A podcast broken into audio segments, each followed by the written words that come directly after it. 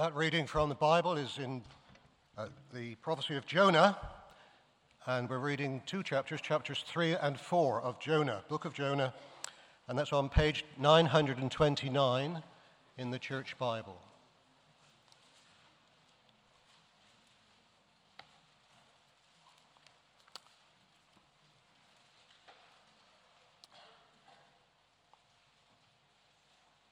Jonah chapter 3, where we read that the word of the Lord came to Jonah a second time. Go to the great city of Nineveh and proclaim to it the message I give you. Jonah obeyed the word of the Lord and went to Nineveh. Now, Nineveh was a very large city. It took 3 days to go through it. Jonah began by going a day's journey into the city, proclaiming, 40 more days and Nineveh will be overthrown. The Ninevites believed God. A fast was proclaimed, and all of them, from the greatest to the least, put on sackcloth. When Jonah's warning reached the king of Nineveh, he rose from his throne, took off his royal robes, covered himself with sackcloth, and sat down in the dust. This is the proclamation he issued in Nineveh. By the decree of the king and his nobles, do not let people or animals, herds or flocks taste anything. Do not let them eat or drink, but let people and animals be covered with sackcloth. Let everyone call urgently on God. Let them give up their evil ways and their violence. Who knows? God may yet relent and with compassion turn from his fierce anger so that we will not perish. When God saw what they did and how they turned from their evil ways, he relented and did not bring on them the destruction he had threatened. But to Jonah this seemed very wrong, and he became angry. He prayed to the Lord, "Isn't this what I said, Lord, when I was still at home? That is what I tried to forestall by fleeing to Tarshish. I knew that you are a gracious and compassionate God, slow to anger and abounding in love, a God who relents from sending calamity. Now, Lord, take away my life, for it is better for me to die than to live." But the Lord replied, "Is it right for you to be angry?" Jonah had gone out and sat down at a place east of the city. There he made himself a shelter, sat in its shade, and waited to see what would happen to the city. Then the Lord God provided a leafy plant and made it grow up over Jonah to give shade for his head, to ease his discomfort. And Jonah was very happy about the plant. But at dawn the next day, God provided a worm which chewed the plant so that it withered. When the sun rose, God provided a scorching east wind, and the sun blazed on Jonah's head so that he grew faint. He wanted to die and said, "It would be better for me to die than to live." But God said to Jonah, "Is it right for you to be angry about the plant?" "It is," he said. "I'm so angry I wish I were dead." But the Lord said, "You have been concerned about this plant, though you did not tend it or make it grow. It sprang up overnight and died overnight. And should I not have concern for the great city of Nineveh, in which there are more than 120,000 people who cannot tell their right hand from their left, and also many animals?"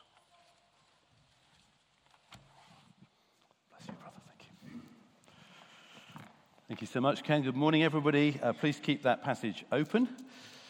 I hope you've been enjoying this little mini-series, The Gospel and the City.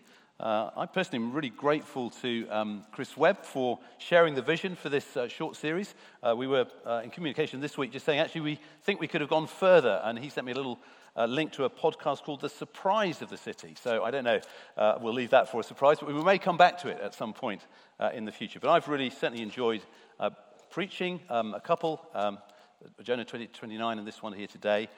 And I want us to just spend a moment now in quiet as we come to what I think is a really significant chapter of Scripture.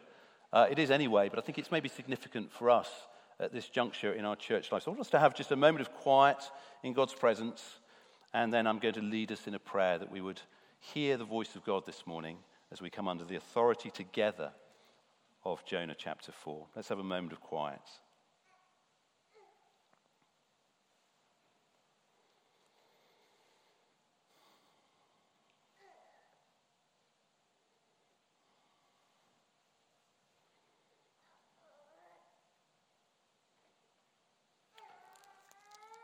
The Lord says through his prophet Jeremiah, let the prophet who has a dream recount the dream, but let the one who has my word speak it faithfully. For what has straw to do with grain, declares the Lord? Is not my word like fire, declares the Lord, and like a hammer that breaks a rock into pieces? Father, thank you for this passage of Scripture that we have before us today. And Lord, we come together as a church under its authority. We're not over it, Lord, we're under it. Lord, you know that you have put a fire in my heart this week as I've been thinking about this passage and what you want to say to us as a church. And oh Lord, I pray that as you enable me to preach what you have given me, that Lord, that fire will spread among us, and that you will lighten up our passion for Jesus. Lighten up, Lord God, our commitment to share the glorious gospel with those who are dead in sin and do not know you or have hope in this world or for the next. Meet with us, we pray, Lord, in these moments. For the Lord Jesus' glory, we pray. Amen.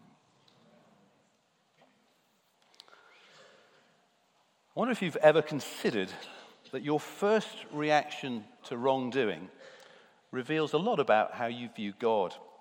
We tend to react to wrongdoing in one of two ways, with various nuances, of course.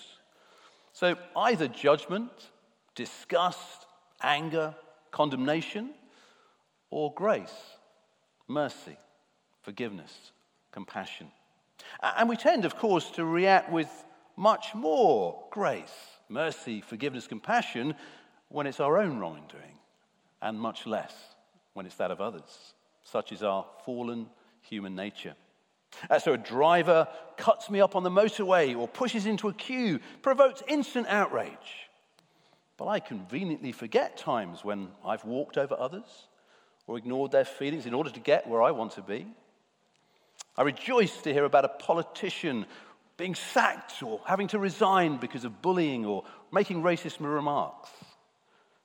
But I happily overlook my own unkind words or aggressive behavior to my spouse, to my kids, to my Christian brothers and sisters, my colleagues, or when I've treated someone differently because of their skin color or social background. The thief, the burglar, the person caught in a financial scandal, well, they get what's coming to them, don't they? But me fiddling my expenses, committing benefit fraud? Well, it's not on the same level, is it? The rapist or sexual predator, they deserve everything they get. Put them in prison, throw away the key. But looking at pornography, secret affair, casual hookups for sex, where's the harm in that? I mean, everybody's doing it nowadays, and at least I'm nowhere near as bad as that person. Here's a question, though. What do you think is God's first reaction to wrongdoing? Judgment? Disgust? Anger? Harsh condemnation? Or grace? Mercy? Forgiveness? Compassion? Does he have one reaction to the obviously wicked, outward, scandalous, outrageous sins, but a different reaction to the more respectable, hidden sins, pride, greed, envy, hatred, anger, love of money, deceit, unforgiveness, bitterness, and so on? My first reaction to wrongdoing reveals a lot about my understanding of the nature of God. As we look at Jonah 4 together, we're given a window into the heart of God's prophet and his personal view of God.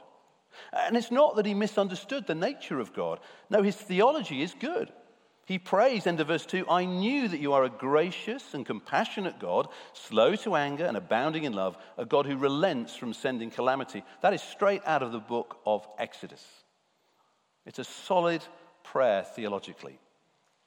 There's an old Peanuts cartoon strip where Lucy and Linus are both staring out of the window and they're watching it rain. And Lucy's just kind of overwhelmed by the sheer magnitude of the storm, and it impresses. She said, boy, look at it pour. What if it floods the whole earth? It won't, Linus said. In Genesis 9, God promised Noah that will never happen again, and the sign of that is the rainbow. Turning back to the window, big smile on her face, Lucy says, you've taken a great load off my mind. Linus replies, sound theology tends to do that. So how come then? Jonah's sound theology, expressed so eloquently in his prayer, takes nothing off his mind. No, it makes him angry. Did you notice how references to Jonah's anger dominate chapter 4? Only 11 verses, but 4 references to Jonah's anger. He's not even angry about wrongdoing or injustice. He's angry because God shows compassion, because he relents, literally is moved by compassion and pity to turn from his fierce anger after the Ninevites turn from their evil ways. What a strange, strange paradox. God relents from his fierce anger, but his prophet Jonah, whose very words acted as the catalyst to repentance, he's now consumed by anger. NIV doesn't help us really in verse 1 because it misses the force of the Hebrew. This is what it really is, but to Jonah this seemed very wrong, and he became hot with anger. He burned with anger. So what is going on? I mean, if I went out later and started preaching outside West Quay Shopping Centre, and I preached boldly, and 120,000 people came to faith, broken by God's word. They rush back home. They grab their funeral gear. They refuse to eat or drink anything. They don't even feed their pets. When people don't feed their pets, this is big. We know that. And 120,000 of them turn from their evil ways. I'd be screaming, wow, revival, revival. That's half the population of Southampton, 120,000 people. So what is going on in Jonah chapter 4? Well, as the Lord has been teaching us quite a lot, I think, recently, it is all to do with the heart. Jonah's theology is spot on. He knows his Bible. He can even pray it. But his theology is not impacting his heart in the way that God desires. Because Jonah does not like the implications of his theology. He's uneasy about where this knowledge of God's grace, compassion, slowness to anger, where it's all leading. This abounding love. Where's it leading? He knows what God is like, but he doesn't like God's way of being God. Not if that means that he's a gracious, compassionate, slow to anger, and abounding love for those wicked Ninevites out there. No, Lord. God forbid. Jonah is struggling with this idea that the God he worships is by nature a gracious, compassionate, slow to anger, abounding in love God for everybody. If you want it in New Testament terms, this is Jonah's struggle. He can't accept that Romans 1 verse 16, the gospel, the good news of Jesus, is the power of God for the salvation of everyone who believes. Everyone. Everyone who believes. No exceptions, no exemptions, no exclusions. No one too far gone. No one beyond the pale. No background too godless. No one beyond the reach of a loving Father in heaven whose heart grieves over every single person in this city who is not yet in a relationship with him. And you know, it is important that we read and understand Jonah 4 through the lens of the gospel, because Romans 15 verse 4, everything that was written in the past, including the book of Jonah, was written to teach us, that is us Christians, so that through the endurance taught in the scriptures and the encouragement they provide, we might have hope. So we need to understand that Jonah 4 is written actually for us so that we can have endurance and so that we can be provided with encouragement so that we have hope. Isn't that what we need? Daily? I do. And can I say for anyone here this morning or online who is not yet a Christian, I'm so glad that you're here today. Here listening to the living word of the living God that is more powerful and effective than I think any of us begin to realize.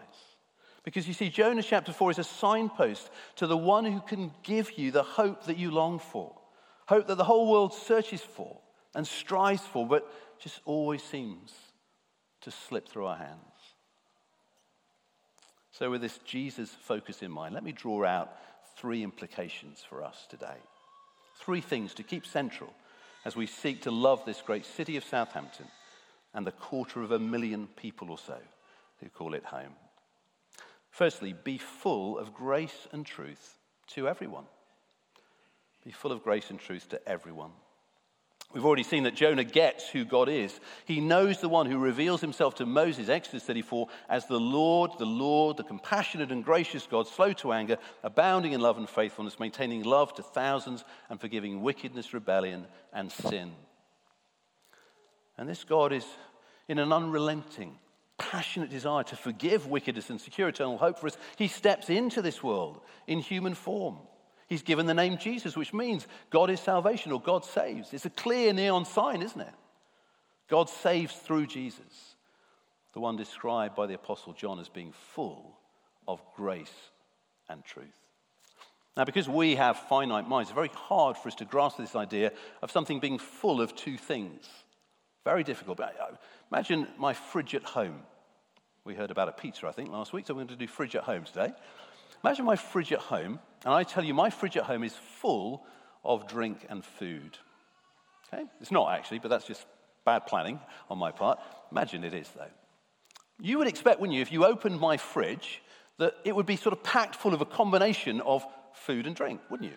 So you're not going to expect it to be full of food and full of drink too. That's just impossible. That's against the law of physics. Forget that image. Because Jesus is literally, and when I say literally, I do mean literally. You know how sometimes people say, I literally died of laughter. Well, no, you didn't, because you're literally standing in front of me. Jesus is literally full of grace and truth. Not a 50-50 split. It's not a blend. Full of grace and truth. Grace to the max, truth to the max. Jesus, the eternal Son of God, full of grace and truth. Colossians 2 verse 9 says, for in Christ all the fullness of the deity lives in bodily form. Now you might be thinking, well, okay, yes, I'll accept that's true of Jesus then, but it's not true of me. You're telling me to be full of grace and truth. I'm not God. I can't be like that. Brothers and sisters, if you trust in Jesus for forgiveness of your wrongdoing, for eternal life, the one in whom all the fullness of the deity lives, now dwells in you by the Holy Spirit. So I am simply saying, brothers and sisters, be who you are in Christ. The Spirit of Christ has set up home within you permanently. And that's true for those who may be here this morning who have fallen far, far away. The Spirit of God is still in there, trying to call you back to him. And he wants us to be vessels for his fullness of grace and truth to flow through us and to impact the people of Southampton, those who right now are without God and without hope in the world. So wherever you are tomorrow morning and for the rest of this week, at home or in your student residence, the school, college, university, work, out shopping, interacting with others online, please pray, Father in heaven, may the Spirit of Jesus within me enable me to be a minister. We're all ministers of grace and truth to those around me. Make me a channel through which the fullness of your grace and truth can flow out to lost people without hope. Let me just give you a little example of how this can work. I mentioned a couple of weeks ago that I go into Woodlands Community College on Mondays to help Year 9 pupils with their reading. It's the highlight of my week. And I have a sense that since I said that, some of you may have been praying for Woodlands and for me. We certainly prayed last week at the East Prayer Breakfast. And then this last Monday, I went to the school and I prayed a very short prayer before I got out of the car, something like, Father, please, may I overflow with hope today by the power of the Holy Spirit. May I be full of grace and truth, and may it impact the teachers, the pupils. Amen. And that was it. Simple as that. And from the moment I went into the school, there was something tangibly but mysteriously different. I always get a very friendly smile from Sarah, the receptionist, but this time there was an extra warmth as she grabs my visitor's badge. We have a little chat. We exchange a laugh. Linda, the librarian, greets me more cheerfully than usual, starts to ask with genuine interest about Above Bar Church, what my role is. All the pupils who read with me, unusually keen and chatty. But there's one boy I've never read with before, and he's misbehaving in the library. So his teacher says, right, go and read with Sir. I get called Sir in school. I quite like that, actually. I could get used to it. No, I don't want to be called Sir. But this boy, I won't name him, but this boy, he's clearly reluctant, so he kind of gets up and takes the long way round, the furthest route to me, bit of swagger for his mates. Doesn't want to look like he's at all interested in reading. And he sits down, and he reads brilliantly. He's the best reader in the class. And I tell him at the end, you read brilliantly. And he turned to me and he looked straight in my eyes. And the whatever face just dropped. And he smiled. And he said, oh, thank you. Now you may say, oh, that's not a gospel conversation. It is. That's the power of the gospel at work. It's grace and truth. I was speaking truth. I wasn't flattering the guy. He read brilliantly. A little word of encouragement was all it took. This sort of teenage boy wanted to be anywhere else but school. So wherever you go this week, brothers and sisters, go prayerfully. Ask the Lord that he would make you overflow supernaturally with grace and truth. And you know, one joyful random act of kindness, it may well be the catalyst that eventually leads to somebody asking you for a reason for the hope that you have, which may then lead to them putting their trust in Jesus. But secondly, be ready for God to transform your anger into grace.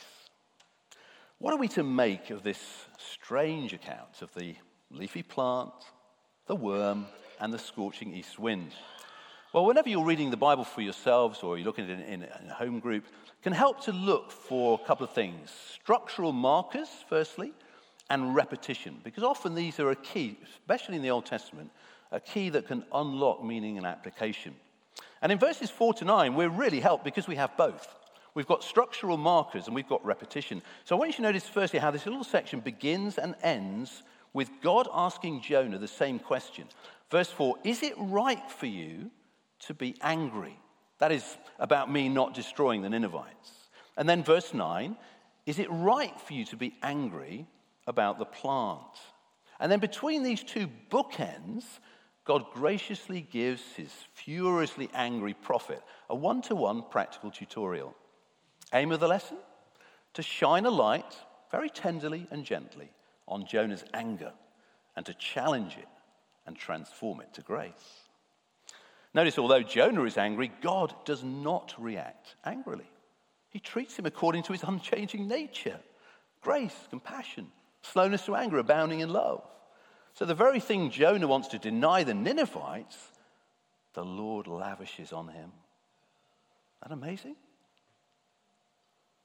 But he also exercises patient, tender, loving, fatherly discipline, just as he does with all those of us who trust in Jesus today. You can read about that in Hebrews 12, verses 4 to 13, worth looking at. See how our loving Father disciplines us for our good so that we may share in his holiness.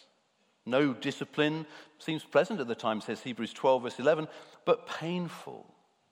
Later on, though, it produces a harvest of righteousness and peace for those who've been trained by it. And then secondly, notice the repetition of that phrase, the Lord provided. Look at it with me. Verse 6, the Lord God provided a leafy plant as shade for Jonah, and Jonah's absolutely thrilled about the plant. But verse 7, at dawn the next day, God provided a worm, which chewed the plant so that it withered. Verse 8, when the sun rose, God provided a scorching east wind, and the sun blazed on Jonah's head so that he grew faint. He wanted to die and said, it would be better for me to die than to live. And the connection between all three events is that the Lord provided each one. Provided what Jonah thought was wonderful, made his life pleasant, comfortable. But he also provided what Jonah found painful and distressing, even to the point of wanting to die. But in all of it, God is graciously working to transform his reluctant, angry prophet into a man who's not only full of truth, but full of grace. Grace is the agent of change to deal with Jonah's anger. Now, we do not know if Jonah accepted the Lord's discipline, because the story ends abruptly. We're left to ponder. But it is very clear, I think, from verse 5 that Jonah is not where God wants him to be in terms of his attitude towards unbelievers. Just look with me, please, at verse 5. Jonah had gone out and sat down at a place east of the city. There he made himself a shelter, sat in its shade, and waited to see what would happen to the city. Now, the only things missing from that scene are a reclining cinema seat, a bucket of popcorn, and a hot dog. I mean, seriously. Jonah is just there, isn't he? He's waiting for judgment to fall on the evil Ninevites, and he wants the best seat in the house. You know, brothers and sisters, if you and I are angry at people who are caught in a cycle of sin, slaves held in chains by Satan in the dominion of darkness, unable to break free apart from the power of the gospel, which, by the way, is the original state of every single one of us here who trust in Jesus, whether our particular style of sin is the obviously wicked variety or the rooted deep in the heart variety. There is no difference in God's eyes, for all have sinned, all have fallen short of the glory of God. But if our dominant attitude to unbelievers is anger, longing for judgment to fall, we will not have the right heart to be gentle ministers of the gospel of grace, which has power to rescue and transform unbelievers. Oh, the Lord will, in his goodness, he may still work through us when we're reluctant or angry or envy or judgmental, whatever it may be. I've certainly seen that in my own life many times. God has worked through me when my heart has not been right. The glory of the gospel is that whatever my state of heart or mind, he remains always and unfailingly the God of all grace. Few people have asked me recently, Jonathan, if God appoints you as minister and team leader, it's the elephant in the room, let's just bring it out. If you're appointed by God as a minister and team leader, how are you going to handle all the angry complaints? What a good question. And I've started to pray and to ponder, not knowing it's in God's hands what the outcome is. But here is what I have from the Lord. I'm going to share it with you. This is the Lord to me. If you receive an angry, abusive, anonymous, aggressive, offensive, or slanderous email or letter, come to the place of prayer, spread it out before me, like King Hezekiah did in 2 Kings 19. Worth reading, brilliant account. Doesn't end well for those who threaten God's people, spoiler alert, but it's a good account. Ask me to minister grace and truth to whoever sent it. Ask me that in my kindness I will lead them to repentance. And then it's done. No reply. Not a priority. No need for an email folder or paper folder entitled complaints. Bin it, trash it, shred it. There you go. Full disclosure. Or if anyone approaches you in an angry or aggressive manner with a complaint, I'll give you grace for that moment to be completely humble and gentle. But however angry they get, you must be quick to listen, slow to speak, slow to become angry. Silently ask me for wisdom, and I'll show you how to respond in such a way that you can help that person to see the root cause of their anger, grumbling, critical spirit, whatever it may be. Whatever it has gripped this angry sheep's heart, and then love them, and keep loving them, and keep praying for them. And then Proverbs 20, verse 5 came to mind. The purposes of a person's heart are deep waters, but one who has insight draws them out. Father, please give me insight. I want you to know this morning that your chief shepherd and mine is passionately committed to uncovering any anger in our hearts. And many of us here we have reason to be angry for the way that we've been treated. And he wants to get to the root causes of our anger, or indeed any other emotions or feelings or attitudes or deep-rooted hurts that are stunting my growth in faith and hindering me from being a beautiful, if broken, vessel for grace and truth to flow through. And you can be assured, brothers and sisters, you are in safe hands, perfectly safe, because the chief shepherd is also the good shepherd. He knows better than anyone else the root cause of your anger, and his Holy Spirit is the best qualified and the most experienced counselor in the world. And he doesn't charge a penny for sessions. He can help you to work stuff through. He can bring resolution, forgiveness, reconciliation, and healing. He may well bring others alongside to support you with wise counsel, spiritual insight, so that over time you can move forward in the power of the gospel and be increasingly effective as his witness and an ever more useful as a channel of his grace. One thing else I want you to be aware of: if the Lord considers me faithful and appoints me to this role, I will also be an under-shepherd to my fellow leaders, to our dedicated and hard-working trustees, to our wonderful staff team, and our passionate band of willing volunteers who serve the wider body of Christ with faithful devotion, week in and week out. And I will be as protective of them as I will be of every sheep that the Lord entrusts to my care. Brothers and sisters, please let us be kind to each other. Through this process, let us be kind to each other. Let us encourage one another daily, not criticize or grumble or gossip about each other. In every conversation, will you please pray, especially if you feel angry, would you please pray, Lord, may I say only what is helpful for building others up, that it may benefit those who listen. Because let me say this, I've sensed over these last couple of weeks that we may well be on the cusp of a remarkable move of God in Southampton and at Above Bar Church. I may be wrong, but I think the signs are there, because fire is beginning to burn in a number of hearts. I spent time with those people those last few weeks. More people are beginning to confess sins and ask for help overcoming them, wanting to be holy. And yesterday, the Lord gave me a little glimpse of what the future might look like if we're all willing to humble ourselves and let God be in control. I spent most of my Saturday afternoon and evening on my balcony, enjoying the sun. I'm not sure if it shows. It possibly does. I was on there a long time. On my left, a 19-year-old student, son of a vicar, lovely, gentle young man who loves Jesus, longing to grow in his faith and godliness. On my right, 20-year-old, used to come to Above Bar Church, stopped coming when he was 12, he was involved in GSMA, wow, everything. Stopped coming and ended up enslaved to a life of alcohol, partying, drugs. Got into a very, very dark place. But you know, wonderfully, and I love this, because wonderfully he was converted away from the church. Nothing to do with Above Bar.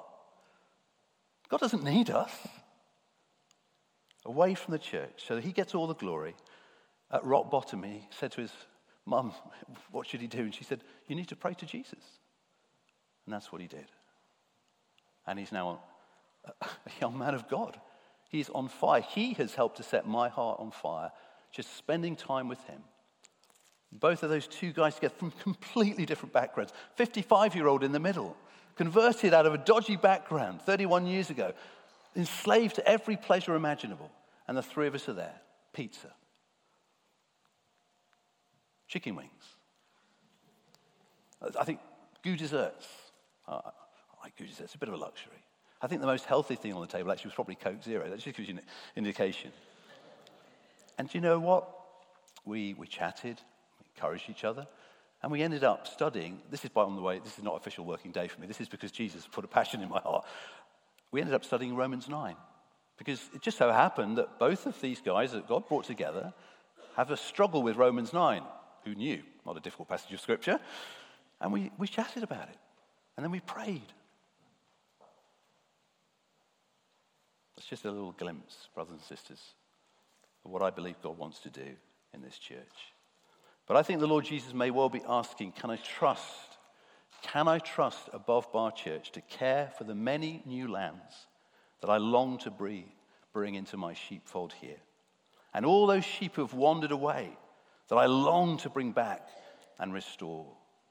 Will my people at Above Bar Church love them tenderly and nurture them gently, not bruise them and break them? A bruised reed I will not break, says the Lord. A smouldering wick I will not snuff out, and nor must we. Finally and briefly, to love this city and see people won for Jesus and transformed by the power of the gospel. Be more concerned for the lost than your personal comfort. This is the heart of God's application of his practical tutorial in verses 10 and 11. Verse 11, you have been concerned about this plant, though you did not tend it or make it grow. It sprang up overnight and died overnight. And should I not have concern for this great city of Nineveh, in which there are more than 120,000 people who cannot tell their right hand from their left, and also many animals?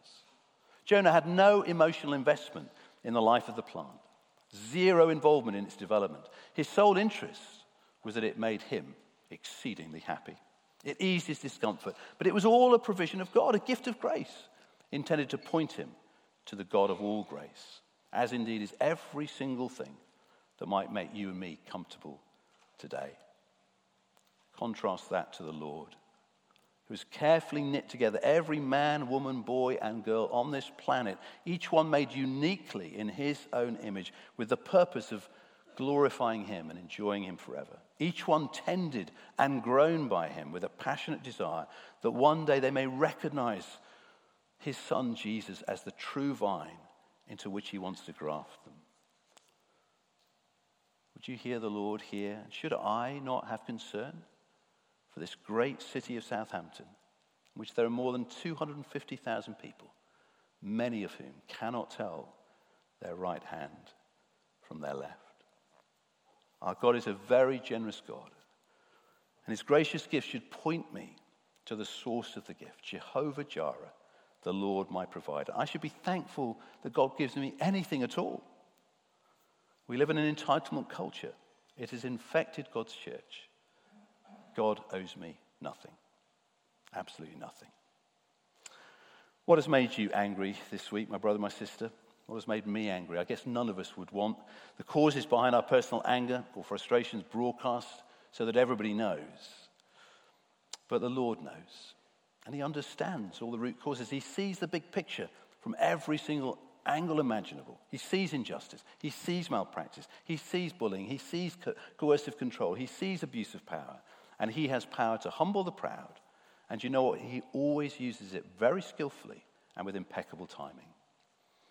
But I think if we're honest with ourselves, sometimes we have to admit, and I would have to admit, the root causes of our anger is simply that the Lord is deliberately disturbing my personal comfort, so that I start to move out of my comfort zone. I've moved so far these last weeks out of my comfort zone, I just don't even know the way back. But I don't want to go back, because I love this place of freedom. It's wonderful, and we can all have it, if we're willing to prayerfully submit to the Lord and work with him so that he can shape and mold us for gospel service. Be in no doubt, though, that the transforming power of the gospel and the new lambs that I am now praying passionately the Lord may be pleased to add to our number, they are going to disturb my personal comfort. They're going to disturb our comfort as a community of believers. And if that gives rise to anger or frustration, don't be surprised if the Spirit of God finds a way to ask you, is it right for you to be angry? And if the root cause is loss of your or my personal comfort and preferences, or the things that make you and me happy, the answer is no. But then do you know what? The God of all grace will be gracious to us anyway, because that is who he is. Do you remember how Jesus expresses his concern for the lost over in Luke 13? Jerusalem, Jerusalem, you who kill the prophets and stone those sent you, how often I've longed to gather your children together as a hen gathers her chicks under her wings, and you were not willing. But of course, Jesus did not stop at words of sorrow and mourning. He stepped right out of his comfort zone, rolled up his sleeves to gather his children to him via the cross. He gave up what was most precious to him, a perfect, eternal relationship with his Father in heaven, willingly enduring the shame of being crucified like a common criminal, spat at, beaten, insulted, mocked, abandoned by his friends in his greatest hour of deepest need, and finally forsaken by his Father. But all so that you and I and the people of Southampton can be wonderfully reconciled to the God of all grace. My dearly loved brothers and sisters, there is only one right way to respond to such a precious, such a priceless act of self-sacrifice. Chief shepherd laid down his life for the sheep. Go and do likewise. Love so amazing, so divine, demands my soul, my life, my all.